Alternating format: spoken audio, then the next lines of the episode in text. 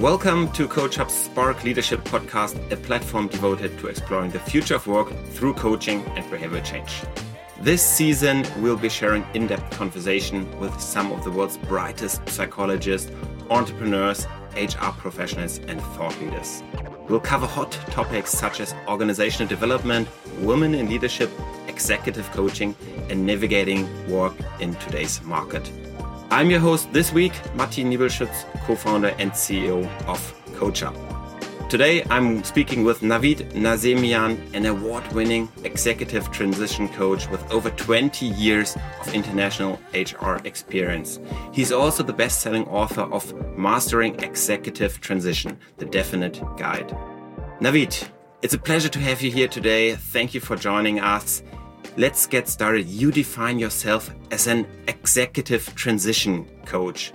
Can you explain us quickly what does it mean for you and what do you typically do? Sure. So thank you for the warm welcome, Matti. I really appreciate it. And so I get this question asked a lot of the time. But essentially, what you have to bear in mind is that typical coaches, if they are in the business uh, field, they go through a development like I did that is considered to be leadership development coach training. So you get to understand how the human behavior works, how you can bring about behavior change, and generally speaking, the view and the focus is around self-awareness, behavior change, and you work with a longer time frame. Now, what an executive transition coach does is using some of those more behavioral rooted and behavioral change uh, type uh, components in their client work. But we also have something that is a lot more practical. So this is a structured methodology and a framework that I use to make sure if an executive is going through a career transition that they do it at a um, increased pace. So they are faster onboarding they are transitioning quickly. But also by doing that making sure that they are derailing the typical you know risks that are coming their way in a mindful and thoughtful way. So we have some practical elements around transition planning and frameworks and methodology as well as some of the more longer term ideas around self-awareness and behavior change and you were talking about career transition. At which points in their career do you typically um, support your executives? Yes. So uh, it really depends on the client. I mean i would say roughly half of my clients come to me when they have accepted a new challenge. This is your, you know, CFO of a mid-sized company that has just accepted the first large corporate CFO role. Or this could be the same CFO in a mid-sized company that's accepted the first CEO position in the same kind of, you know, industry that they're working in.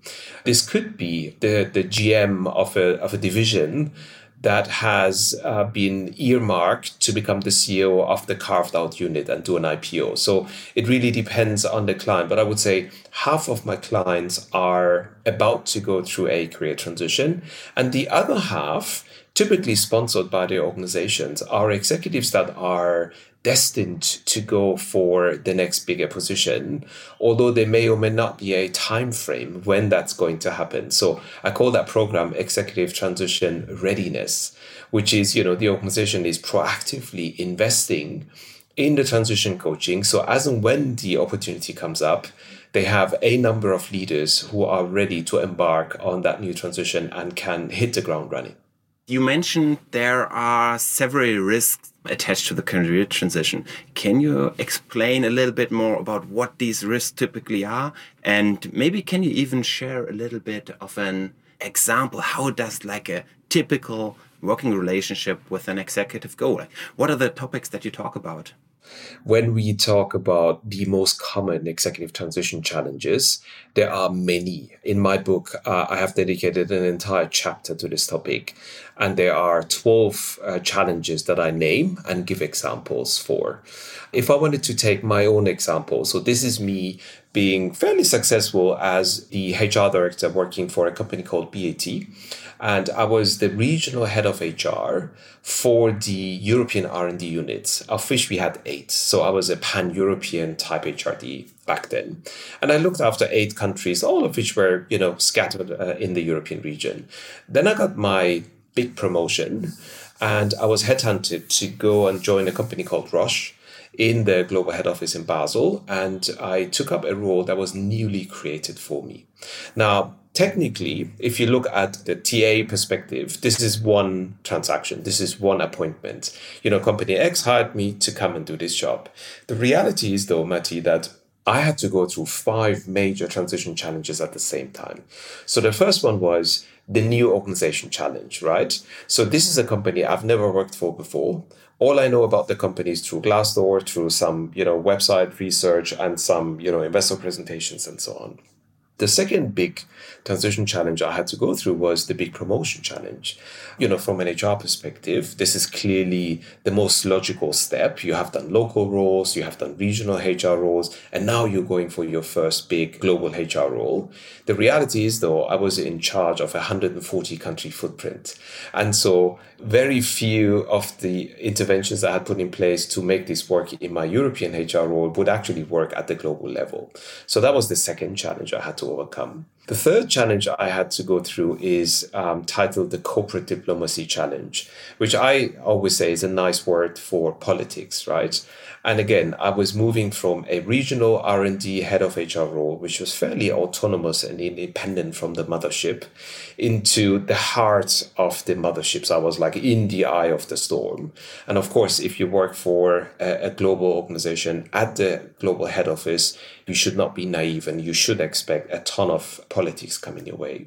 At the same time, I also faced the international move challenge. And again, somebody may challenge me and say, well, you moved from, you know, Bayreuth, Germany to Basel, which is a German speaking part of Switzerland. But boy, you know, if you think someone moving from Glasgow to London or from London to Dublin technically these are all english speaking kind of you know cities but uh, the reality is that even culture and leadership will be different in that new location so that was my fourth challenge i had to go through and last but not least the fifth challenge that I had to overcome was the fact that this role never existed before I was appointed to come and perform in it.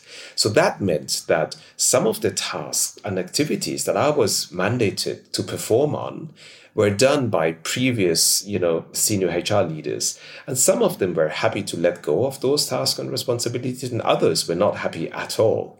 So I had to really carve my role and remit and, you know, kind of own the space in which I was supposed to be operating in. And so you can see how although technically I just accepted a new position, I had to deal with five major transition challenges, of which I describe 12 in my uh, best-selling book that definitely sounds like a load of challenges that you are facing in this situation and that many executives are facing in transition. How can coaching assist? What can you do for your executive that you are supporting with this variety of challenges?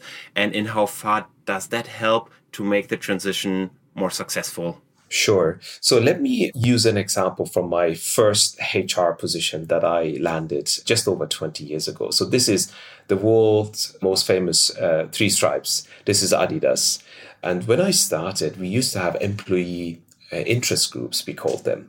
And, and of course, they were all sports related. So you could, you know, sign yourself up for basketball, for volleyball, for this, for that. And I signed myself up for the running interest group. And as a result of me signing up for that, and because I was new in the company, I had to perform several different tests as a runner. So that meant that the company could calibrate me to be in the right group. It was a simple test to see what is my fitness level, what is my running capability, so that I don't end up as a casual runner in the hardcore group that is, you know, aiming for an ultra marathon in the desert, let's say. And so that was the first thing that uh, Adidas got right. But then the second thing that was, to my surprise, offered to me was when the coach uh, met me and showed me the results and said, I'm thinking of putting you into, you know, level four. There were, I think, 10 or 11 levels back then. So I was like in the lowest level, level four from the bottom. He said, if you ever wanted to run the marathon, you just need to let me know, and I will be supporting and guiding you how you can run your next marathon within a year's time, injury free and with ease and grace. And not only will I design your training program according to that schedule so that you can run 43 kilometers in one go but also i will be working with you on your nutrition i will be working on you on your recovery and sleep and so the reason why i cite this very simple example Matti, is that This is what I call professional and qualified support.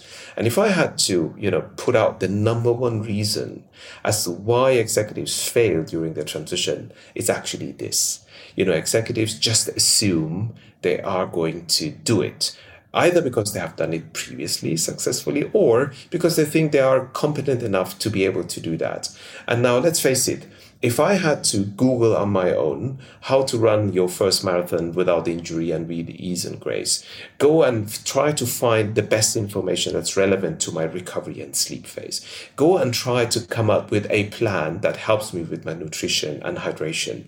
Of course, somehow it's all doable, but how much more easy and effective is it going to be if I work with someone who's done this several hundred times over with you know those several hundreds of employees before? So this is why i think you know the coaching can be so much more powerful.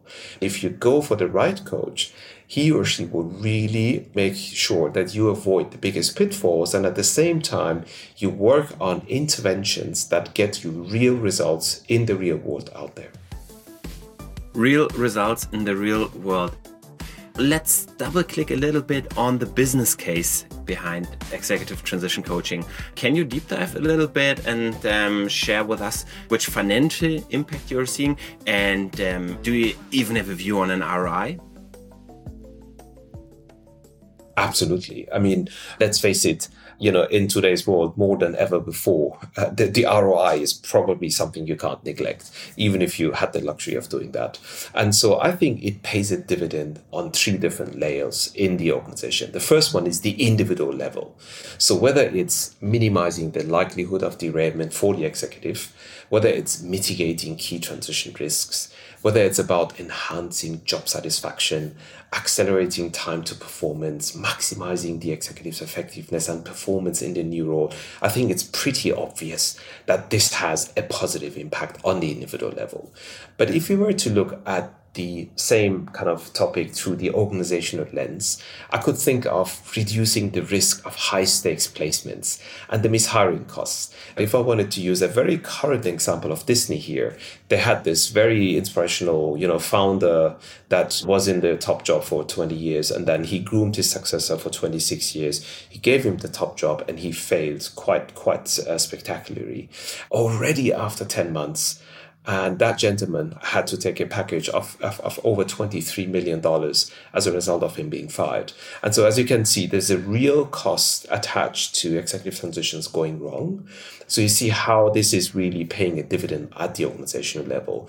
And then, last but not least, if you were to look at the stakeholder lens, uh, look at the same topic through the lens of a stakeholder, it definitely gives investors and boards more confidence. You know, making sure that you have a succession plan and a leadership bench that is supported and, you know, is, is working out in an effective way is sending strong signals, not just to the board and the, and the investors, but also to the wider stakeholders of which the newer employees in our generation are very keen to see.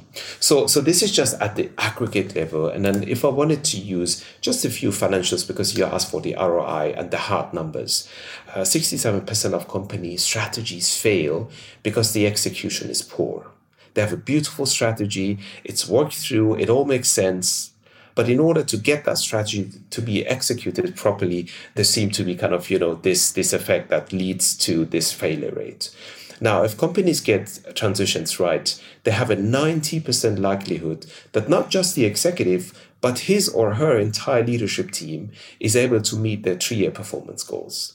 If we were to look at the commercials of the business, you're looking at flat or declining revenue growth and profit margin between the laggards of the same bench of, of companies. And if you look at the upper quartile performers who get this topic right, then you're looking at two and a half times the revenue growth and twice the increase in profit margins. If you look at the executive failure rates, we haven't really touched upon it yet, but I found four independent studies that all come to the same conclusion, which is 40% of executive hires are either pushed out, fail, or quit within 18 months after their appointment date. Four out of 10 do not make it. Now, you can reduce that attrition risk by 50% and at the same time reduce the derailment risk by another 50% or more. And last but not least, you know, if you look at the ramp up time, the ramp up time for external hires at the executive level is between six and nine months. And for internal hires is between three to nine months. Now, if we were to look at successful transitions and companies that get this right, you have a 50% reduced ramp up time.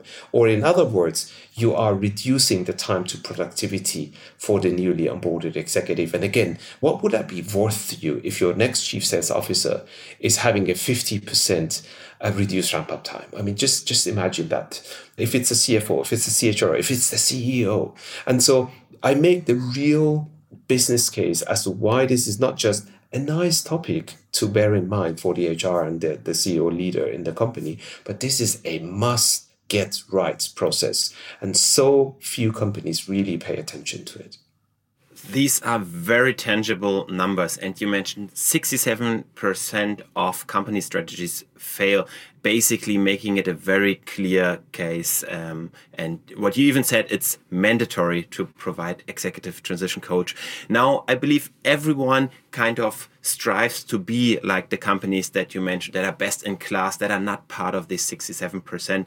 What do they do differently? How do they approach um, executive transition coaching?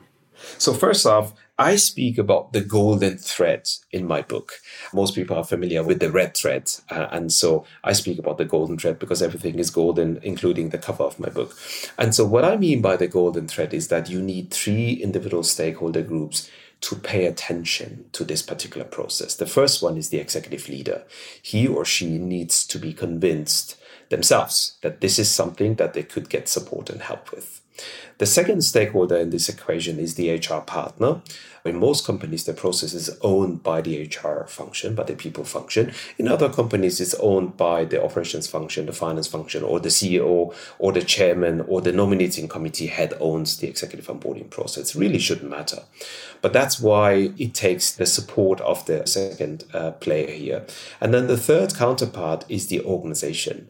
And what the organization can do is to obviously work with HR and the executive leaders to optimize this process. But also, there is a bit of the investment required. I mean, executive transition coaches don't usually work for free. And so you need to make sure that you invest a little bit in the executive that's incoming. Now, let me also share that uh, study with you, which is done by Russell Reynolds Associates.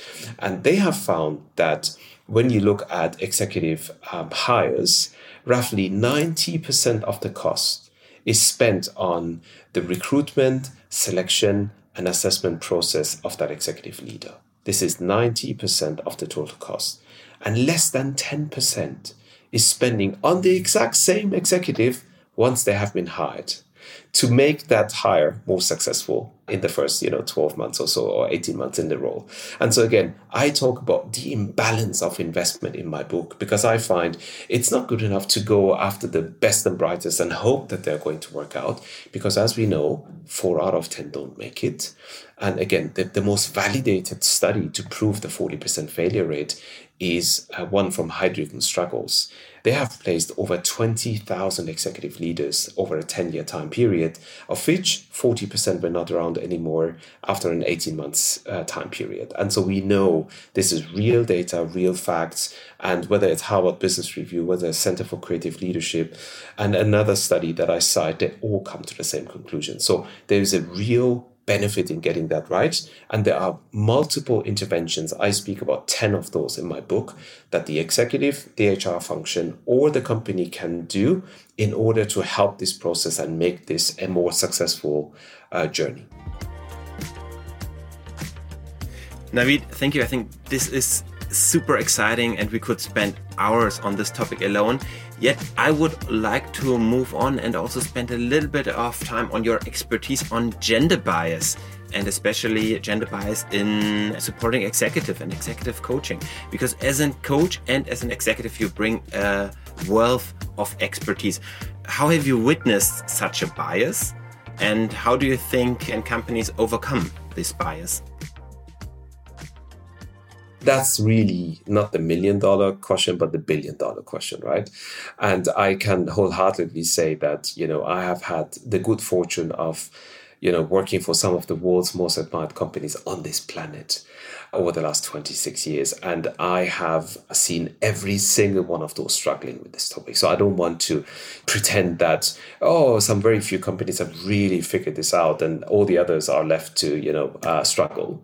So that's the first statement I want to make in this space. The second one I want to make is it obviously takes, you know, commitment, energy, focus, sometimes a bit of a, a forced pressure by the very top leader in the company and the HR person to really, you know, make sure that the, the targets or whatever the, the method is that you want to go about this has got some teeth and some real consequences if you get it right and if you don't get that right. But but above and beyond that, what I want to mention is that um, I found this study called the Executive Transition Study. It's uh, published by Development Dimensions International or DDI, and it's done every two or three years. And and Matti, you you will not believe it, but it was not really the focus of the study. The focus of the study was what are organizations doing to support the executives in transition? What are executive leaders doing? And so it was really more around what are some of the best practices out there.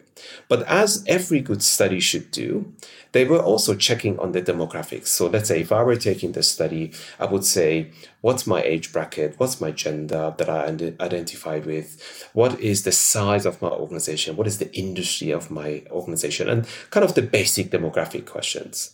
And what the study found is that there is a gender gap in executive transition support between 13 to 22% between male and female executives. Now, again, this is not the focus of the study. They didn't deep dive as to what are the reasons for that.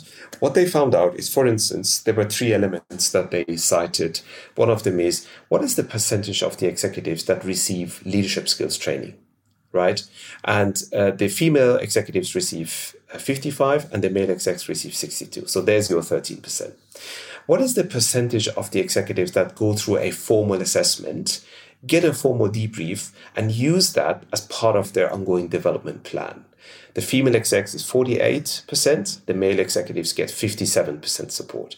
So here's your 90% kind of gap in terms of support. And last but not least, what is the percentage of executives that get assigned a formal mentor or a coach? And this is the shocking bit, uh, and you will be pleased to hear that it's only 23% at the female level and it's 28% at the, at the male executive level, which again begs the question. I mean, if the very top layer of the organization does not get assigned a formal mentor or coach, then who does? Right. And you see, if we wanted to look at this as an opportunity graph, there is 77% uh, on the female side, and there is like 72% on the male front that we could still tap into to really support those those execs. But really, I think if I were to give one piece of advice to any organization in order to get this right, it would be as simple as that.